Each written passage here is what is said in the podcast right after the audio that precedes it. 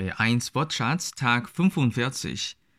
Der Anspruch, die Ansprüche, 要求某事的权利。Sie wohnen im Stadtzentrum, deshalb haben sie keinen Anspruch auf Fahrgeld.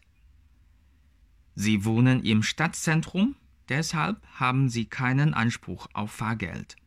无权要求交通费。Anstellen. 1. Können Sie bitte die Heizung anstellen? Können Sie bitte die Heizung anstellen? 打开，开启。2. Mein Schwager ist bei einer Möbelfirma angestellt. Mein Schwager ist bei einer Möbelfirma angestellt. 雇佣。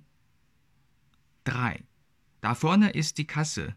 Du musst dich anstellen. Da vorne ist die Kasse. Du musst dich anstellen. Er, die Angestellte, die Angestellten.